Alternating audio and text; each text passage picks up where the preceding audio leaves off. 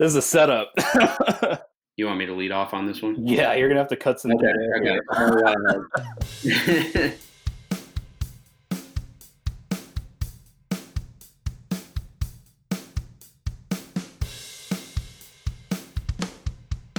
Hey there. Welcome back to Personal Finance from the Hilltop. I'm your host, Kyle Hill. Today is part three and the final episode of our Laying the Foundation mini series. We have a special guest, Tyler Landis of Tandem Financial Guidance, on with us today. Tyler is a certified financial planner, an accredited investment fiduciary, and owner of Tandem Financial Guidance, a fee only financial planning firm here in the Kansas City area. With that, here's my interview with Tyler. All right, our special guest on uh, the episode this week is none other than Tyler Landis, certified financial planner, and probably the reason I started my financial planning firm. I'm sure that's true. no, it's it's been great. So, so Tyler, you're the owner and financial planner for Tandem Financial Guidance. It's a financial planning firm here in Kansas City. Um, why don't you tell the audience a little bit about yourself? Sure thing. Yeah. So, um, I am a uh, Mizzou grad and uh, went to the financial planning school there and graduated and got my certified financial planner designation shortly thereafter. Uh, worked for a another firm here in town for about five years, and then launched Tandem uh, at that point to try and serve families um, who were, um, you know, earlier earlier stage of life. So uh, having kids, growing wealth, moving up in their careers, that sort of thing. Awesome. Yeah, it's uh you uh you're the one that inspired me to uh launch my firm. You're doing what I wanted to be doing and so uh you've really been a mentor through me for me through this process. So um thank you for that. I'll do my best. so uh um yeah, today um how you doing? I'm good. Good. Yeah. Hair hair's looking good. How long has it been since the cut? So I didn't get it cut from uh, mid January, and then I was probably due by the time uh, you know the world shut down, and then um, just got it cut a couple weeks ago. Um, I officiated my sister in law's wedding, and so figured I at least needed to tame the beast uh, before that. So uh, I kept it a little longer. You know, on video here it looks like I've got these little wings, but they're it's not so bad in person. But it's uh, longer than it's been since college. So yeah. Oh, nice, nice. Did I ever tell you that um, my senior high school, I was voted for my class for uh, best hair? I did not know that. Yeah, I'll ha- I'll have to show you the uh, yearbook picture. Yeah, yeah, yeah. For the link? Uh, yeah, it was um, kind of long, had some little bit of curl to it. Um, okay. You know, I, I used uh, uh, herbal essence, so it was hey. nice so I don't know. I guess they didn't have any better choices, but um, yeah, I'm I'm doing good today. Doing well, doing great. Thanks for asking. Yep. How are you? Flying with one kid today, and okay. uh, everyone's in daycare. Um, so uh, I'm uh, I'm realizing one is so much easier than two. Oh yeah. you can yeah. speak to that. Yeah.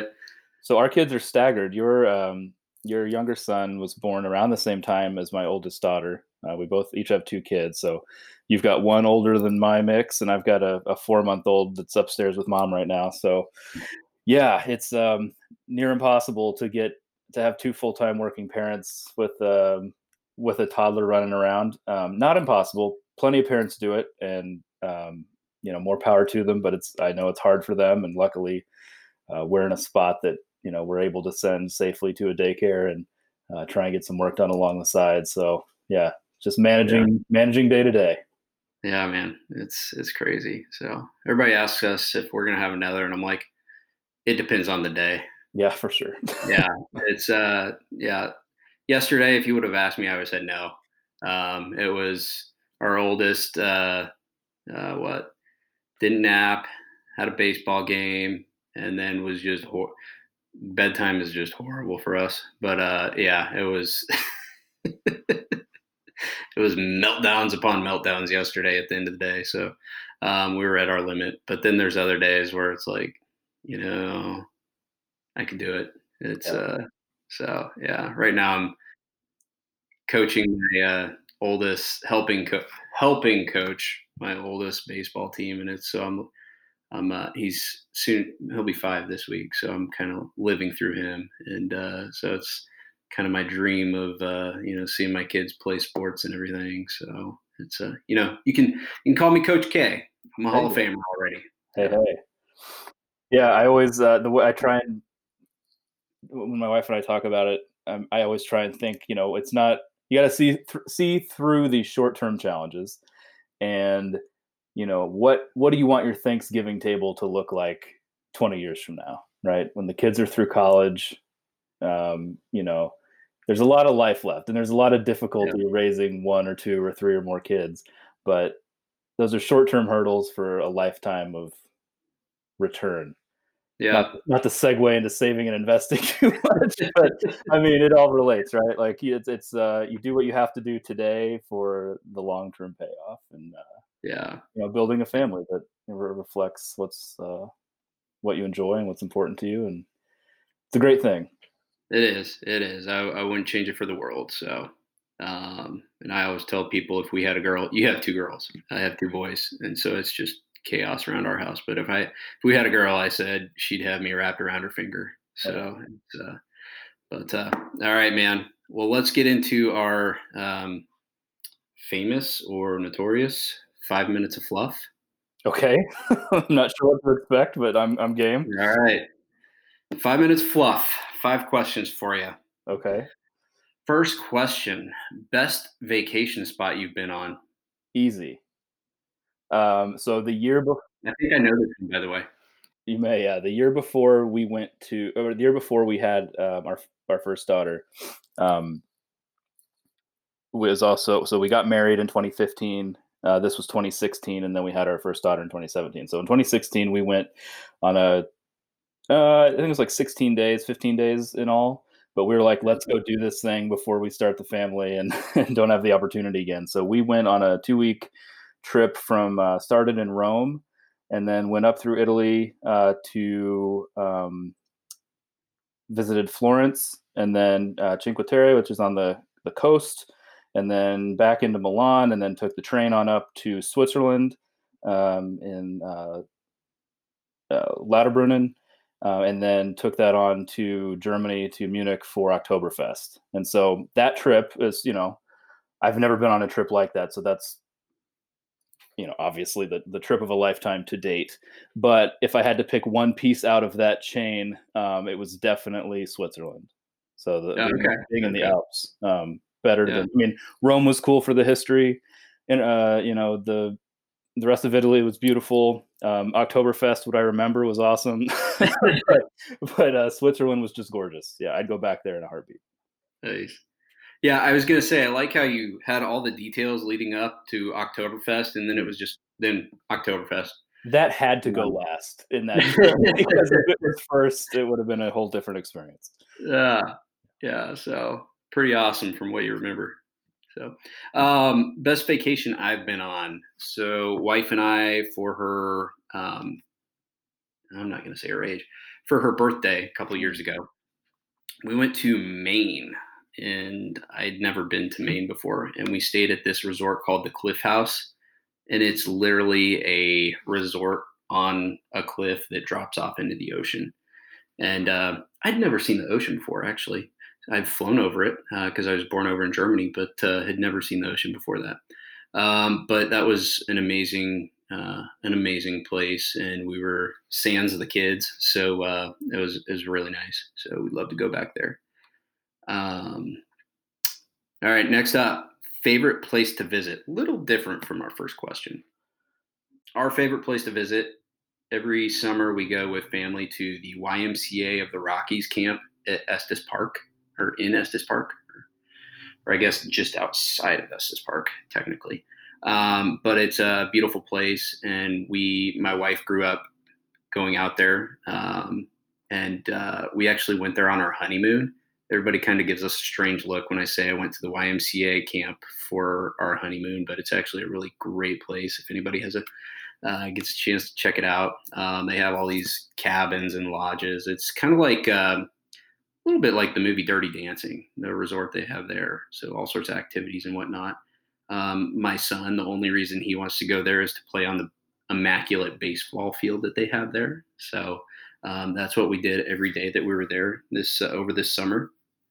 Um, is played baseball, and uh, so yeah, it's a great place, beautiful, up in the mountains. That's awesome. Yeah, you're not you're actually not the only person I've heard say that. So I, that's uh, a place I'd love to visit sometime. Yeah. Um, mine, I think, would be uh, you know just being a Missouri boy, uh, the Lake of the Ozarks. Um, I grew okay. up uh, my my grandparents lived down there, kind of retired to their their lake cabin that my you know my dad went to when he was a kid.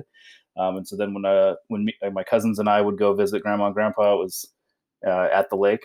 Um, you know they since you know sold that that house and um, now my, my aunt and uncle also have a place down there so that's where we go now but uh, that's kind of a bucket list item for me i'd like i'd really like to have a lake house down there and just remembering all the memories that I had with my cousins growing up going down there and that my dad had with his brothers and sisters going down there.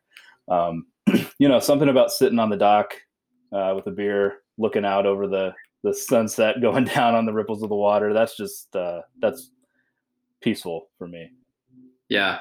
Yeah, no, I'm there with you. I, uh, during this, um, craziness, uh, we went my my family. Um, we went down with uh, another couple um, who will rename remain nameless. Paul and Whitney, shout out. Um, we went down there to Big Cedar Lodge on uh, Table Rock Lake, and that was awesome.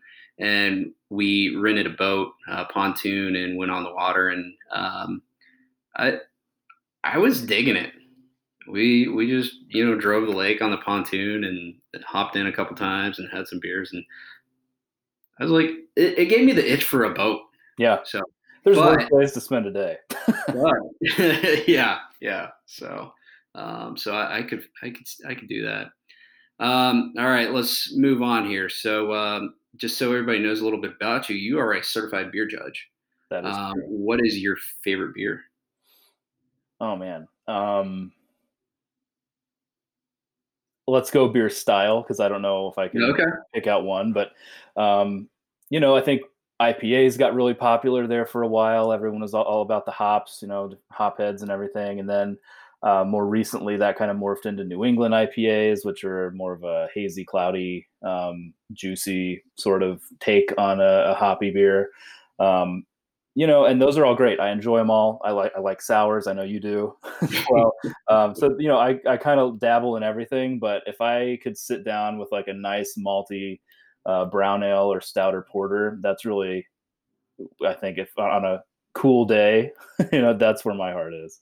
Yeah, I don't get all the different uh, notes notes of beers. Is that is that right? Yeah, sure. Or is that wine? No, ta- yeah, there's tasting notes or flavors. Yeah. Yeah, I'm just like if it's good, it's good. I'm not a big dark beer person. Um, old reliable for me is Boulevard Wheat, but as you mentioned, right now I'm really kind of a big fan of sours lately. So, um, yeah, I've got a buddy, uh, Marshall, uh, Marshall and uh, Bullcock have a brewery, and uh, I think that's where I had my first sour um, this year, and I, I, really liked it. So they turned me on to that. So um, for anybody wanting to check that out in the Kansas City area, that's Rochester um, Brewery down in the Crossroads. So a really good place and good guys. Um, all right, so last two questions. What's your fantasy team name going to be this year? This is a setup. uh, yeah, so my fantasy, I'm in a fantasy football league with uh, Kyle and the uh, aforementioned Brewers from Rochester, and then a group of other guys as well. Um, yeah, my very creative name has been uh, Team Tyler for the past few years, and I, uh, I don't know. I guess I'll have to think of something better, but yeah, I'm something creative. Brewing. I mean, yeah. you can go that route. Yeah, I'll work on it. You, yeah, it was a setup from the generic. I was gonna say that's not. You don't ask that to everybody, do you? oh, I, I switch the questions up every time. Oh, okay. So, um, however, on my end, uh, my fantasy team name this year, I'm kind of at a loss. So I'm uh, I'm just getting some shameless plugs for the podcast. In uh, one league, it's just for clicks. I think that's my church league, just for clicks. And the cover, the the uh, my image is the cover art for the podcast. And then our, in our league, the Cat Pack, because everybody went to a college of a feline descent. Um, if that, yeah, uh, it's uh, for clicks and giggles. That's right. So, but I'm one of those that it can change week to week. So um, I've been known to change my name in the middle of the week or multiple times. So we'll see what comes to mind. All right, last question I ask everyone: What would your walk-up song be? Oh man.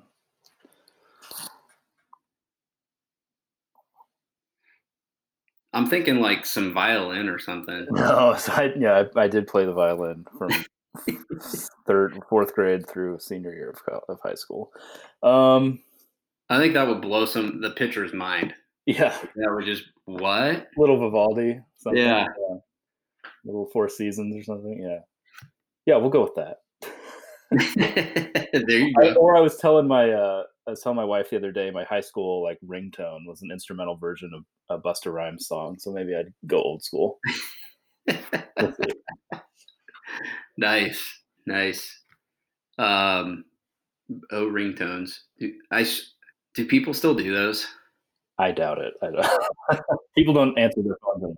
People a few years ago uh, that did them, but I haven't heard any recently. But then again, we haven't seen people recently, so who knows? Um, yeah, my high school ringtone, or maybe we'll call it college. I had a uh, a gold flip phone, and uh, the song that I had was I think it's uh, uh was it Billy Ocean? Get out of my dreams and into my car. Never worked. so, uh, so my walk up song again. This changes by the day, it seems.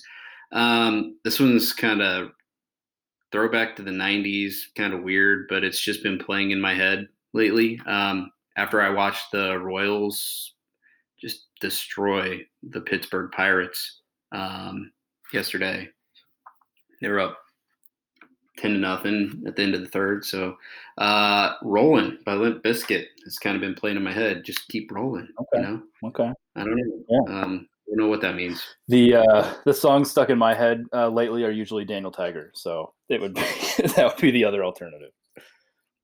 All right. So, all right. Well, let's uh let's get uh five minutes of fluff that went beyond five minutes again. So my fault. Cut it down. So um, this episode, episode three, it's a continuation of this little what I'm calling mini series of laying the foundation, and it's the foundation for the financial planning process and uh, developing your personal financial plan. And I believe at the core is, we'll say these these um, these foundational building blocks. And our first episode was on budgeting um, if you you know if you can't control your money, um, the financial plan is not going to be successful. Um, the second one was getting out of debt um, because the best way to build wealth is to be out of debt or getting out of debt. Um, and then the the third one that we're doing today is going to be on saving and investing, kind of overall saving theme there. Um, so let's talk about uh, the three reasons we save. And so um, I kind of put them in different buckets here, kind of your short term, mid term, and long term buckets. Um, but really, saving for emergencies so you don't have to go into debt. Uh, number two would be stuff, as I will say, or purchases. And then the third one is for wealth building. And so these all kind of come from um, the Dave Ramsey program. And anybody that's listened to the podcast so far knows I'm a um, big fan. Uh, followed the process, have led his classes at my church, and uh, um, it's the framework really that I use for my clients as we go through the financial planning process. And so in his program, he has what he calls the seven baby steps. And figured I would uh, list those out for everyone. Um, I know you're familiar with these, but the first baby step is to save $1,000 in a beginner emergency fund. Uh, the second is pay off all debt except the house using the debt snowball. Third is going to be put three to six months worth of expenses in savings. So that's uh, four is investing, he says 15% of your household income into um, Roth IRAs and pre tax retirement plans. Five, save for kids' college. Six is pay off the house early. And seven is build wealth and give. And so, really, the big ones that we're going to be hitting on today are kind of one, three, and four. Um, and I guess four and above, really, because uh, you're you're you're in the wealth building process at that point. So, um, so yeah, um, saving for emergencies. Um, we say start with a thousand dollar beginner emergency fund. Um, that way, when emergencies happen, not if, but when they happen, we don't have to dip into debt. We don't have to go put something on the credit card. Um, so, uh, feel free to chime in. Sure.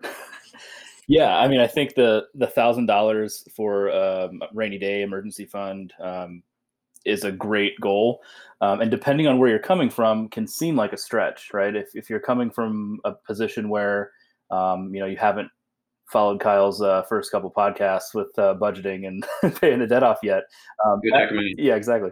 Um, that might feel pretty difficult depending on again where you're coming from. But the idea is whether it's you know 500 or 1000 or 2000 is getting a base level of cash set aside so that when an emergency happens or when the unexpected happens that it's not an emergency right? And so you know I, I kind of view you know call it whatever you want contingency fund rainy day fund emergency fund. Um, the point is the example that I like to throw out there is if you run over a bunch of nails and pop all four tires, that can easily be a thousand bucks to replace them. And so if that happened to you, where would you get that money? Um, if you don't have money set aside, that's likely going on a credit card, um, which you know just digs you that much deeper into the hole. Um, but if you have a thousand bucks or you know fifteen hundred or two thousand, whatever, um, that emergency doesn't feel so bad. You can easily afford to um, face that circumstance and and continue with your life and then pay yourself back by refilling that fund. Yeah. And i, I know a lot I, you get some pushback here on well thousand dollars doesn't seem like a whole lot. It's like well it's not. And it's it's not meant to be a whole lot. We don't want you to get comfortable yeah. with just a thousand dollars right? But it's um, in this process it's it's motivation.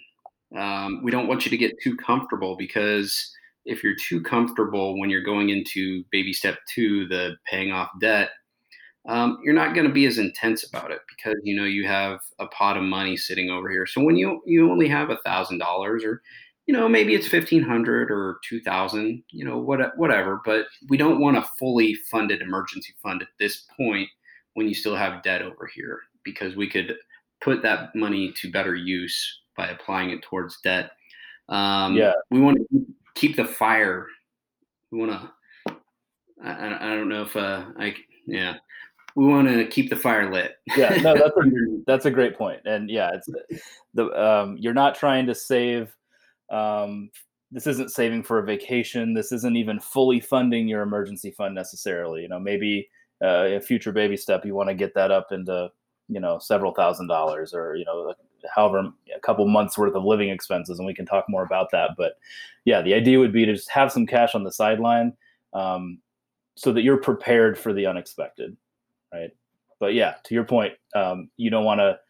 Uh, you can get in too much, too comfortable, or too much into a routine of saving that you ignore the debt or you ignore investing, and you end up just stockpiling cash. And I, I've seen that in my practice. Um, people reach out to a financial planner for the first time because they realize they have a sizable amount of cash just sitting in a savings account, but they haven't addressed increasing their retirement contribution. They haven't addressed paying their debts off. They still carry credit card debt or student loans or car payments, um, but they focused too much on savings um, and didn't really have a clear path for any other goal. And so I think the you know Dave's baby steps or um, you know different people have different systems, but the idea just being that you you have that contingency fund um, for emergencies, and then once that's in place, you can afford to you know tackle the other goals and, and put them in an order that makes sense. Yeah yeah. And and i know people that you know they go through or maybe starting out the budgeting process for the first time or have been doing it but they're finding that they're not able to save. And so yeah for those that um, would say when they get to the end of their budget they don't have anything left to save um, kind of what we um, we tell them their budget's upside down, right? Yep. Yeah. So I think you have to, as much as you make paying your light bill a priority, as much as you like uh, make getting out of debt or paying, uh, you know, student loans off or whatever a priority, you have to make saving a priority as well. And um, you know you may have heard it termed you know pay yourself first you know make yourself a bill that you have to pay every month um, before you you know pay everything else. And it, it's not so much that um, you, you, can't afford to skimp in other areas but you also can't afford to you know, skimp in uh, in your savings. So it just has to have equal footing as everything else. And if the budget doesn't work then we've got to adjust priorities. But you can't make your budget work by ignoring savings as part of it yeah. You have to um, account for it in the context of everything else you have going on, but make sure that you're um, that, that it's not ignored. Yeah, yeah, and that's so with the Every Dollar app that um, uh, that I use. That's the thing with that is they put budgeting as like they put giving and budget or uh, giving and saving as your top two budget items mm-hmm. in your budget, and so they've they, you flip the budget upside down, right? You put those at the top of the budget because they're priority. Um, and so it's kind of that change in mentality rather than, well, your savings and your giving is the last thing that you do in the budget. No, it, make them the first thing that they do, right? Uh, because they're priorities to you, right? So, um, but yeah, the saving for emergencies prevents us from going into debt, um, creates margin in your life, you know, um, and reduces stress. So, um, but uh, so yeah, after we get the the uh, beginner emergency fund in place with the you know thousand dollars or so, um, and we tackle the debt, the next the next savings area is going to be the three to six. Our baby step three is as we would put it is going to be three to six months worth of living expenses, and so um, that is that is your beefed up, fully funded emergency fund, and that is you know uh, job loss happens, which timing right now is perfect for this. Right, if only we could have recorded this a year ago or something. Yeah. Um, but you know, a job loss or somebody gets uh, has a disabling event, hurt at work, or, or something of that nature, where they're not working full time or um, staying home with with a kid. I mean, you name it. Um, I guess what uh, what is your thoughts about the three to six months worth of expenses? I know I get a lot of people ask me ask me that. Well, do I need the three or the six? And what does that look hmm. like as far as um, does that mean like uh, I'm not doing anything budget or my current lifestyle budget? Yeah. Uh, so I mean, it's a rule of thumb for a reason, right? It's going to look a little bit different for each person when you dial it in, but um, in general, you know, just like with your your initial emergency, you know, that that first thousand uh, dollars contingency fund, the idea is just to have enough to where if there were a sig- more significant interruption in your income, that you would be okay. And so, whatever that looks like for you, you know, you can shade t- toward one end or the other, like more toward three or more toward six. Um, depending on your circumstance. I mean, some uh, one common um, way I'll delineate that for a couple is, you know, if they're a one income household or a two income household, or if their incomes yeah. are uh, dramatically different. Like if, one income is producing, you know, 75% of the household income and the other is 25, you know, um, both are valued, but the impact of losing the higher income or the only income um, makes a, a, a, larger, you know, hit um, on the household finances. So if you're in a situation where one income is more at risk, or losing that one income would have a greater, you know, outsized impact on your family, then maybe you shade up towards six month just to make sure that um, you know you have enough on the sidelines or you know if you're if you're a master budgeter and you're living within your means anyway and you're saving a whole bunch and you've got you know two incomes that are reasonably the same and both jobs are pretty secure and and you feel comfortable with three month um, and you know that if there were a big income interruption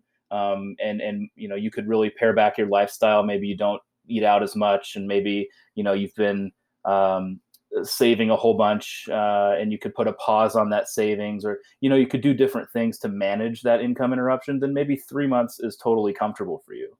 Um, so it's really just you know w- where you slide on that scale is going to hit you a little different depending on where you're coming from. Yeah yeah it's really evaluating your situation your individual situation and you know, to what you said, do we have a single income household, a dual income household? Does one make more than the other? By how much? Um, but really evaluating those things, and then what makes you feel most comfortable, right? Um, so, but uh, not going to hold it against a dual income household. If you want to do flex, you know, yeah. so well, um, I, I, um, think that's another common question too. Is people feel like you know, if they're successful at this, right, and they they've built up six months, that can be a big number. And so people yeah. worry about having too much cash sitting there, and like, well, it's just sitting there. It's not really working for me. It's not, you know, it could be. Um, should I invest it? And and we'll get to some of that stuff later here, but. Yeah. But the point of having that cash on the sideline isn't for it to be earning you a bunch of money. It's to be there so that you feel comfortable and safe if something happened. So, you know, I, I have talked to couples that have, you know, ten, twenty thousand dollars sitting in cash because that's what it that's what six months of living looks like to them. Um, and that's okay. Like th- that yeah. might feel like a lot, but it depends on your lifestyle and, and your income and your expenses and what you've got going on. And um, it'd be completely appropriate to have that much in cash if uh, if that fit your your life, right? Yeah, and and I think to your point there, this isn't an investment, right? Right. This is insurance, insurance against life happening, right? And when life happens, we want cash available. We want it liquid, and we we don't want to be risking it. You know, um, over the long term, the market produces good returns, but just a few months ago, we were down, you know, 20, 30 percent in some cases. So, um, and so that's this is insurance. Insurance costs you money, so it's costing you just keeping it in cash. But but this is insurance against emergencies um, in life happening, and so um, not viewing this as an investment. Um, like you said, that's over in another area. Um, so let's uh, let's move on to our our second point. So we talked about three reasons to save: emergencies. We talked about, and then next one is stuff, as I put it, or purchases. Um, and so we talked about this on the first episode, first podcast episode with the budget teacher, uh, David Gorley, about using sinking funds to save for things. And so whether it's you know the new iPhone, I think is is getting ready to. Is that tomorrow? Uh, I think they're having their annual meeting, release the next iPhone. Um, I'm sure it'll be well over a thousand dollars. Or uh, you know, buying a new car or buying a car. Um, don't don't promote buying a brand new car unless you got a, um, you know, over a million dollars or so. But um, or even your annual property tax. Um, we talk about using a sinking fund approach for.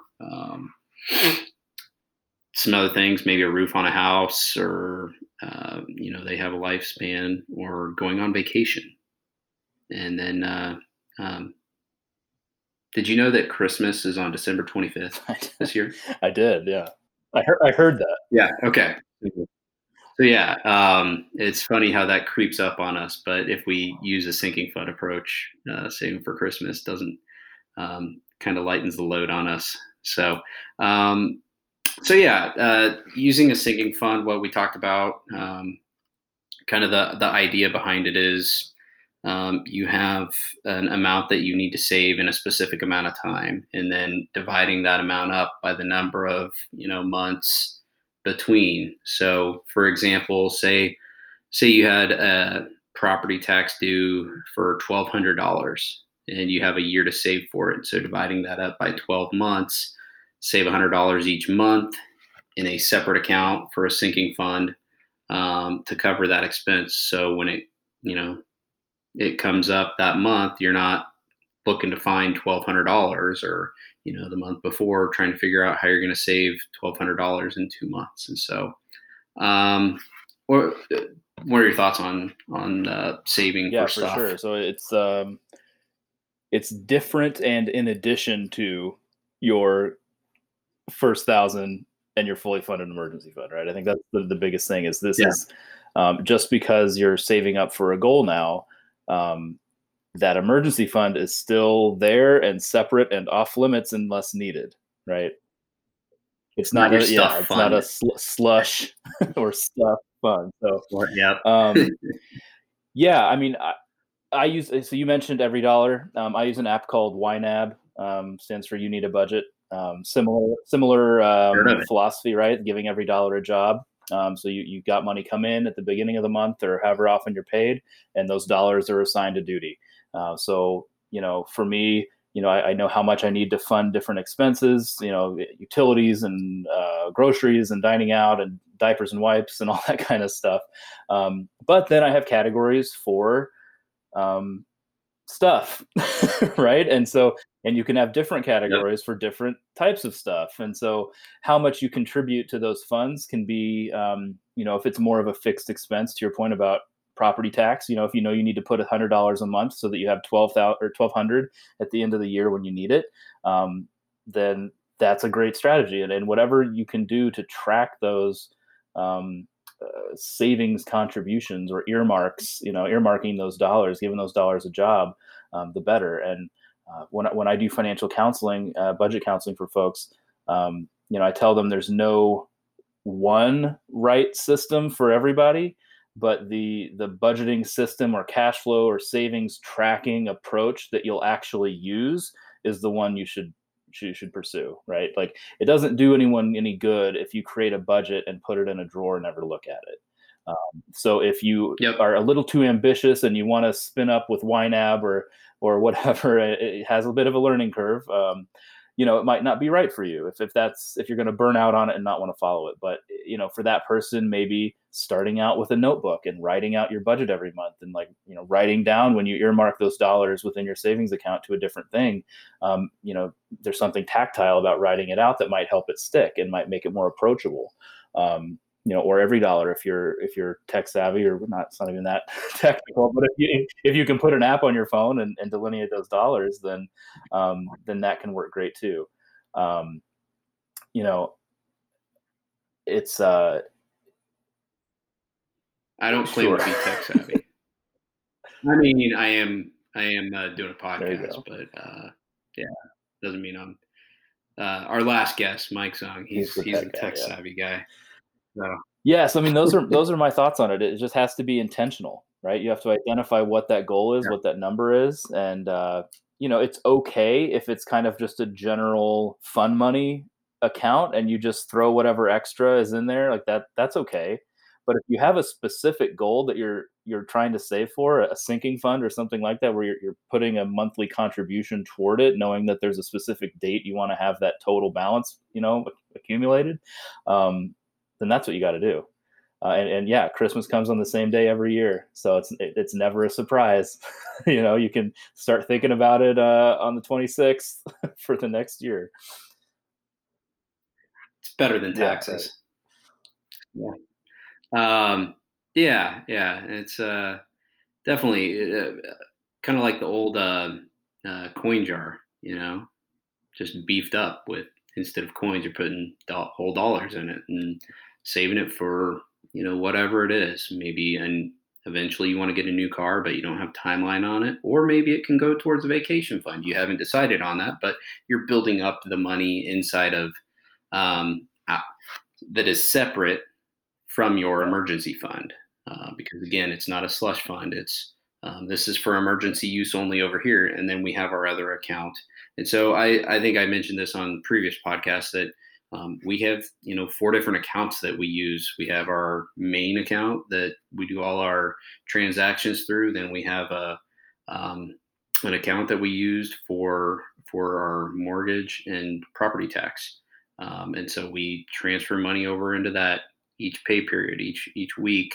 Um, so at the end of the month, it's we don't have you know our mortgage that we're trying to find within this big chunk of money over here. It's it's isolated over here in its own account, and then uh, and um, and then we have our emergency fund that's a, in a separate account as well, and then we have our um, savings fund over here for other things that we want to do. So, um, not saying that's right or wrong. It's what you said. Find what works for you. That works. That's what works for us. That's what makes sense. Um, rather than just seeing one big mm. pot of money and thinking that that I have, I'm set. I've got enough money. It's well, a lot of that money is already spoken for in the forms of you know, say your emergency fund and the mortgage and that sort of thing. So, that's the way that works for us. Again, find what works for you. So, um, and then also kind of opportunity cost. When thinking in terms of financing something from paying cash for it. So um, when you finance something, those future dollars are spoken for. And so you're left paying for that thing over time. Um, whereas if you save up the money, once you get the money saved, you can buy that thing. Or if you've kind of fallen out of love with it, you have the opportunity to purchase purchase something else with it or save more money. So I think there's also that that aspect that comes and um, kind of going back to uh, that Dr. Dunn who was at the XY conference on money buying happiness and we're spending it wrong and when we buy stuff um, there's there's a you know little surge of what, dopamine or whatever um, at the get go, but we tend to be the happiness tends to decline over time because eventually somebody else is going to have something better than what we have. You know, say for right. instance the new iPhone. I mean, I'm still rocking the original SE, so everybody has Same. a better iPhone than I do. But I it's small. I like it. It's not.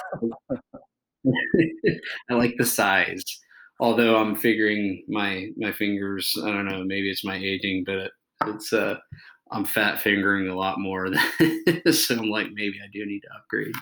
Um but yeah, it's you know, uh, next year somebody's going to have a better iPhone than you are. And the year after that, somebody's going to have a better iPhone than them. So it's this constant, you know, kind of I don't know. It's at the end of the day, it kind of gets to finding contentment and I think you know, but that's kind of a there. Eh, this kind of flows through everything we've talked about today so far. There is this idea that there that there's emotion around money, right? Um, whether yep. it's um, you know building an emergency fund so that you're you know an emergency is not a catastrophe anymore, or whatever you know, or um, with this specifically, it's about uh, whether it's avoiding credit cards and and saving up and paying in cash instead right? It's it's putting some space in between um, that purchase decision and um, the actual you know the, the the decision to buy and the purchase right? So that you have time to make sure that it's something yeah. you really want. And and the the ease with which we can borrow money in our society or swipe the credit card or, or take a loan out for the car or the house um, makes it really easy to skip that step and so one way I, I kind of counsel people is, you know, even if you're going to finance the thing, right? Even if you're gonna, you, you know, you can't quite pay cash for the car or pay cash for the house or what, you know, there are going to be times when you have, you know, don't have to, but when you'll you'll find yourself facing the decision of whether or not to finance something. Um, and it's easy to think like, well, I can afford the payment, but that's mm-hmm. not the mm-hmm. same as affording the purchase price.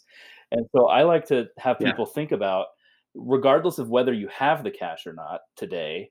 Imagine you did, right? If you were going to finance, if you're going to buy a car for you know fifteen thousand bucks, and you can finance that uh, with you know a reasonable payment, a few hundred dollars a, a month, and you know that feels like not that big of a deal, a few hundred bucks.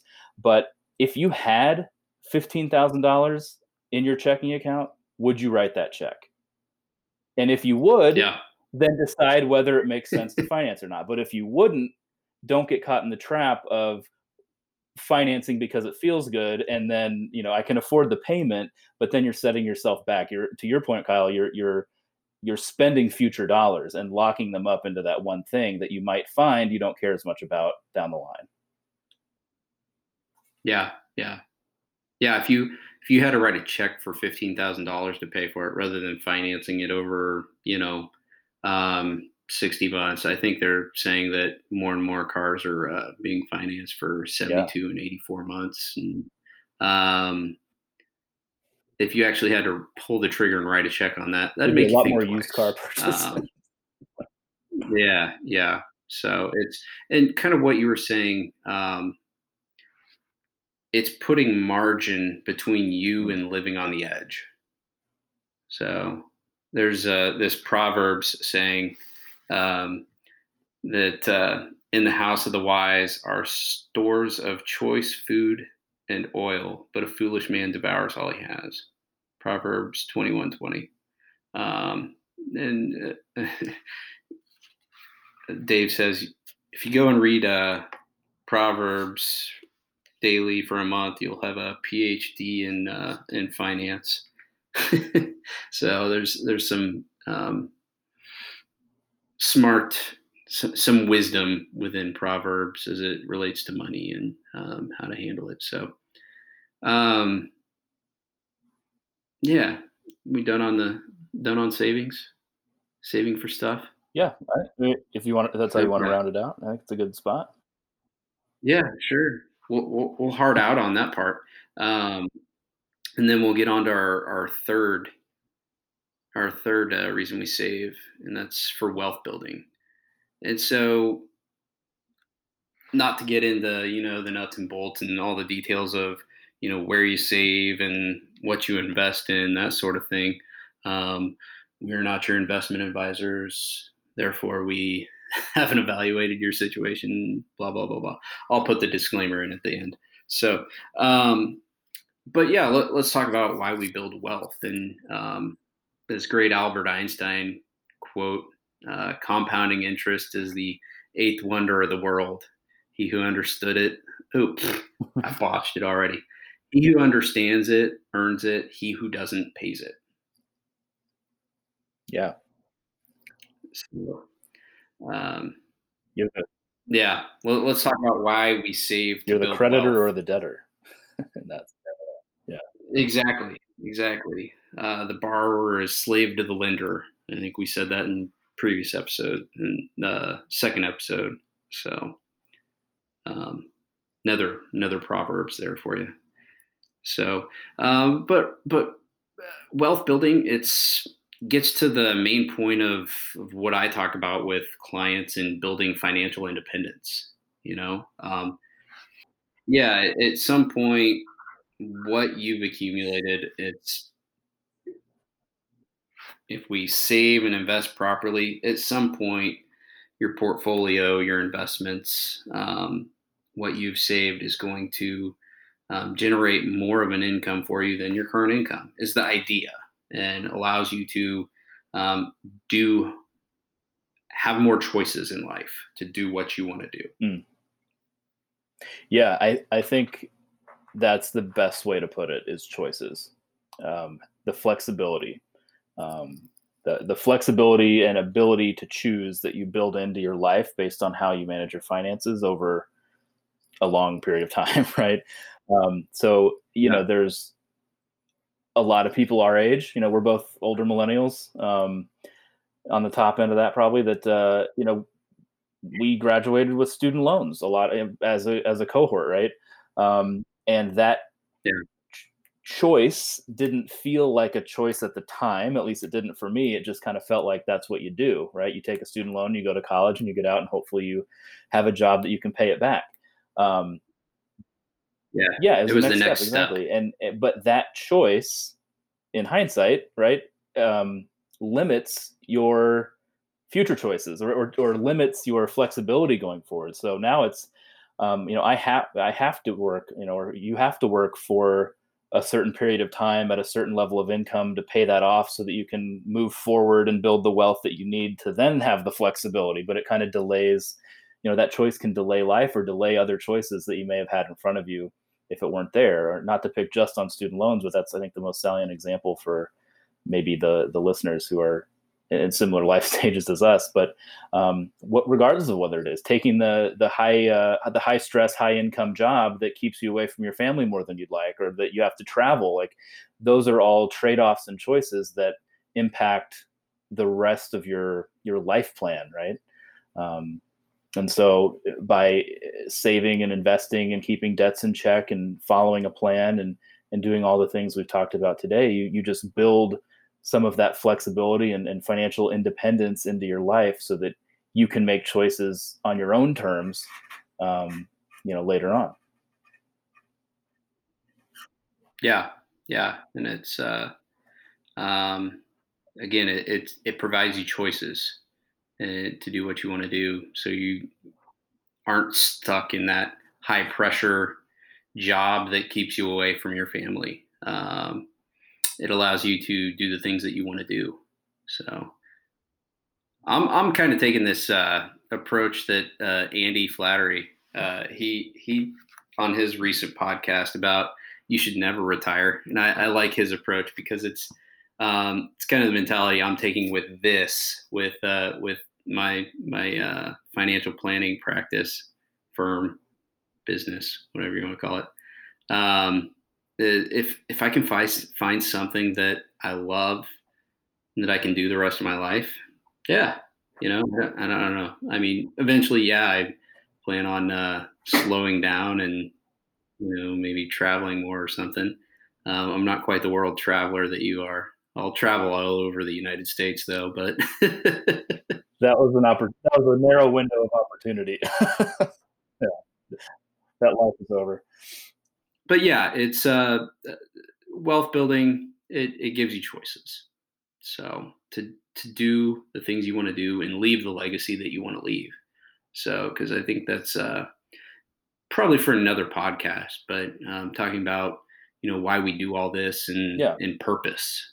Um, you know we what is the purpose behind accumulating all this because we can't take it to the grave with us. So it's we can either spend it, we can give it, or you know, leave some yeah. sort of a legacy. Yeah, you can leave some breadcrumbs so, for a, a, future pod. well, because that that's true. Yeah, I mean, it's yeah, that's that's what it's for. Um, it's to have flexibility in your own life, but also to be able to make the impact in the lives of those you care about, whether that's your family, your community, um, different causes you care about. You know, just to be a um, be responsible with your own finances and and build in the flexibility to be able to do some different things that you might not otherwise have felt able to do. This is uh this has been a good good uh good chat and uh I guess just kind of leave you guys on this with uh kind of a scenario of of um the impacts of compounding interest and so there's this uh, this scenario of uh, we'll call them Joe and Bob, and it's the power of compounding interest. And so uh, Joe, he starts saving money at age 19, right? And He saves two thousand dollars a year until he's age 26. Uh, so for a total of eight years, he saves two thousand dollars. Then after that, he never invests another dime, right? So then, uh, what That's do we say, right. Joe and Bob? Okay, so so Joe's the early saver. So Bob, Bob sees this and he starts saving money at 27, think, thinking he needs to catch up, right? So he starts saving at 27, saves $2,000 a year until age 65. So basically, almost his entire life, his entire adult life, basically. Um, now, I don't know what sort of uh, rate of return they're using on this. I would guess somewhere probably like around 10%, but, um, and we could certainly back into it. I just didn't have the math holds either way. Uh, yeah. So, but at the end of the story, um, at age 65, uh, Joe, Joe, right? Right. Joe and Bob. I should have wrote this down. so, so Joe, who invested only sixteen thousand dollars to start with, um, in those first eight years, ends up with two point almost two point three million dollars. Uh, two million two hundred eighty-eight thousand nine hundred ninety-six dollars. If anybody wants to go run the math on that, um, and Bob, who was our late saver, who put in $78,000 till age 65, ends up with $1.5 million, $1,532,166. So Joe, just because of he started earlier, is ahead by over $700,000 at that point, at the, at the end of the race, if you will. Um, and uh, that's just to highlight that quote we we uh, that I botched by Albert Einstein um, about compounding interest and how it's the eighth wonder of the world. And and uh, Joe, because he started saving early, didn't have to contribute as much. Um, he stopped contributing only after eight years, but still wound up with more. Um, so I, th- I, think it's a, a, a good uh, telling story and uh, um, a good a good way to hit the point home of yeah. start early. And I know, you know, for some that are maybe our age or older that haven't started, doesn't right. mean you give up. I mean, it just it means let's get on track and let's get let's get uh, yeah. I love I love that example. I, I use a similar story um, when I do some financial presentations and. Uh, I, I mean, I changed the names to protect, you know, the innocent. I can't believe you used uh, Bob and Joe's real names. I mean, just putting them on blast pile. But uh, when I, yeah, I, I, give a similar, tell a similar story. Um, I talk about someone who starts saving it at 25 for 10 years, and then another person who starts and then stops, and then another person that waits till 35 and saves up till 65. And investor two ends up saving three times, putting three times as much in, but never catches up to investor number one, right? And and I, yeah. when I tell that story, I'm usually in a, a room of mixed ages, and so I I make sure to let them know that like if you're 35 or, or beyond, I don't think that it's too late to be investor one because these ages could just as, as easily have been 45 and 55, right? Um, it doesn't matter when you start. Yeah. The point is, um, you know, the best time to start investing was, you know, yesterday, but the second best time is today. So just get started, be consistent, um, and, and keep at it and let that money compound for you. And you're going to end up uh, better off than if you had waited. Yeah, I wish uh, I wish somebody would have shown me this um, to my 19 year old self, you know, um, or every year until I got the point at least. so, but uh, let's uh, let's let's wrap things up. Um, tell people where they can find you. Sure. So uh, you can find me in Waldo, uh, in Kansas City, Missouri, or uh, more likely online. Um, my my company, my firm is called Tandem Financial Guidance. Website's tandemguidance.com. Um, no big deal. Uh, Kyle and I do um, similar things for folks, and I think serve serve families the right way. So, uh, you know, not to to plug us, but reach out to either one of us, and we'll help you get get on the right path. But um, I yeah, I mean, I'm, i have a, a, Twitter, I think at Tyler Landis, and then also at uh, Tandem Guidance would be the company's handle. Um, Instagram might be Tyler underscore Landis. I'm not sure. Um, don't have a podcast yet. I just hop around on my buddy's podcast like Kyle, and um, uh, yeah, I'm on LinkedIn too. You can link in with me if that's your your flavor of choice. I'm I'm still gonna work on you on this uh, co-hosting a podcast together. This is just the the start. This there is the go. crack in the door. Uh, brewing financial sense with Tyler and Kyle. See, I'm even letting your name go first. Um, and then we'd we'd have a beer of the day that we're drinking. Is kind of my thought process. So, but uh, we'll put everything in the show notes um, where everyone can find you, and uh, I'm sure they'll hear you on another future episode. I'd love to do it. Yep. All right. They uh crushing it this week in fantasy, dude. So far, yeah. I mean, I guess my week's over. There's a few other players to go uh, tonight, but we'll see. As as Matthew Berry would say, blowing the roof off the doors. so makes no sense. So all right. You take care, buddy. All right. Thanks, Kyle. Appreciate it. Thanks for listening to Personal Finance from the Hilltop. I hope you enjoyed the show. If you'd like more information about me or Hilltop Financial Planning, you can visit hilltopfp.com, no dash. For links and resources mentioned in the podcast, be sure to check out the show notes. Also, be sure to hit the subscribe button so you get all the new episodes when they drop. Any five star reviews are highly encouraged and greatly appreciated. You can find Personal Finance from the Hilltop on Apple Podcasts, Spotify, Google Podcasts, the Hilltop website, and now Amazon Music. At Hilltop, we continue to bring on new clients. So if you or someone you know are interested in discussing how we can help you find financial freedom, go to our website and click on the schedule a call in the upper right hand corner. We offer a free 30 minute introductory call.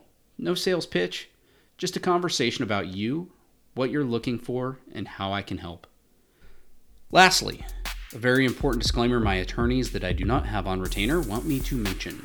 Everything in this podcast is of my opinion or my guest's opinion and is not to be taken as investment advice because I'm not your financial advisor. However, I could be. Nor have I considered your personal financial situation as a fiduciary. This podcast is for educational purposes only. Hilltop Financial Planning LLC is a state registered investment advisor in the state of Missouri, but serves clients nationwide. Another episode of Personal Finance from the Hilltop in the books. Signing off from the Hilltop, I'm Kyle Hill.